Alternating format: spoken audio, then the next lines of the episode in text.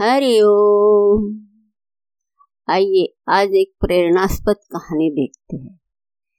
एक बार की बात है कि एक बहुत ही सज्जन व्यक्ति अपने परिवार सहित तीर्थ यात्रा के लिए निकला था। कई कोस दूर जाने के बाद पूरे परिवार को प्यास लगने लगी। ज्येष्ठ का महीना अर्थात गर्मी का सीज़न था। आसपास कहीं पानी नहीं दिखाई पड़ रहा था।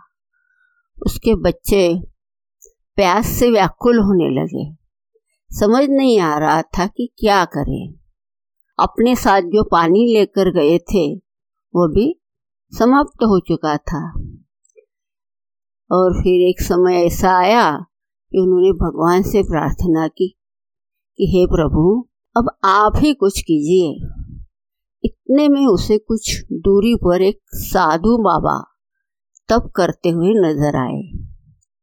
वो व्यक्ति उनके पास गया, उन्होंने उनको पूछा, अपनी समस्या बताई। साधु बोले, कि यहाँ से एक कोस दूर, उत्तर की दिशा में, एक छोटी सी नदियाँ बहती है। जाओ, जाकर वहाँ से पानी की प्यास बुझा लो। साधु की बात सुनकर उसे बड़ी प्रसन्नता हुई और उसने साधु बाबा को धन्यवाद किया। पत्नी और बच्चों की स्थिति नाजुक होने के कारण वही रुकने के लिए बोला और खुद पानी लेने चला गया। जब वह नदी से पानी लेकर लौट रहा था तो उसे रास्ते में पाँच व्यक्ति मिले जो कि अत्यंत पैसे थे। उस सज्जन को उन पाँचों व्यक्तियों की प्यास नहीं देखी गई और अपना सारा पानी उन पैसों को पिला दिया। जब वह दोबारा पानी लेकर आ रहा था तो उसे और पाँच व्यक्ति मिले जो उसी तरह पैसे थे। उस सज्जन ने फिर अपना सारा पानी उनको पिला दिया। यही घटना बार बार हो रही थी। और काफ़ी समय बीत जाने के बाद वह नहीं आया तो साधु उनकी तरफ़ चल पड़ा। बार बार इस पुण्य कार्य को देख के साधु बाबा बोले, हे पुण्यात्मा, तुम बार बार अपनी बाल्टी भरकर नदी में से लाते हो और किसी पैसे के लिए खाली कर देते हो। इससे तुम्हें क्या लाभ मिला? पुण्यात्मा ने कहा, मुझे क्या मिला? या क्या नहीं मिला। इसके बारे में कभी अभी सोचा नहीं है, पर मैंने अपना स्वार्थ छोड़कर अपना धर्म निभाया है और निश्चित रूप से इससे मुझे स्वर्ग की ही प्राप्ति होगी। साधु महाराज बोले, ऐसे धर्म निभाने से क्या फ़ायदा? जब तुम अपना कर्तव्य नहीं निभा पाए।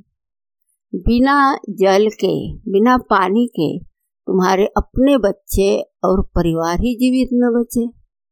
तुम अपना धर्म ऐसे भी निभा सकते थे जैसे मैंने निभाया। सज्जन ने पूछा, कैसे महाराज? साधु बाबा बोले, मैंने तुम्हें नदी में से पानी लाकर देने के बजाय नदी का रास्ता ही बता दिया। तुम्हें भी उन सभी पैसों को नदी का रास्ता रास्ता बता देना चाहिए था, ताकि तुम्हारी भी प्यास मिट जाए और अन्य पैसे लोगों की भी। फिर किसी को अपनी बाल्टी खाली करने की ज़रूरत ही नहीं होती। इतना कहकर साधु महाराज चले गए।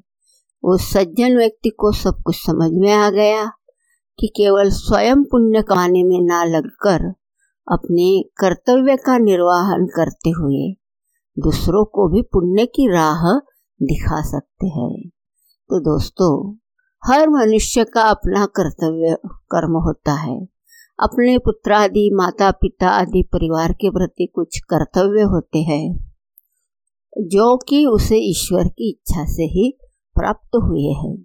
इसलिए ईश्वर आज्ञा समझ के उसका निर्वाहन करना चाहिए और वह भी अपने स्वार्थ की चिंता न करते हुए।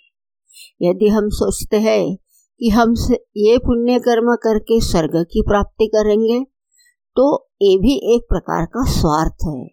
क्योंकि हमारे आश्रित जो परिजन आदि है, उनको हम ऐसे ही निराश्रित छोड़ के अपने स्वर्ग की चिंता कर रहे हैं।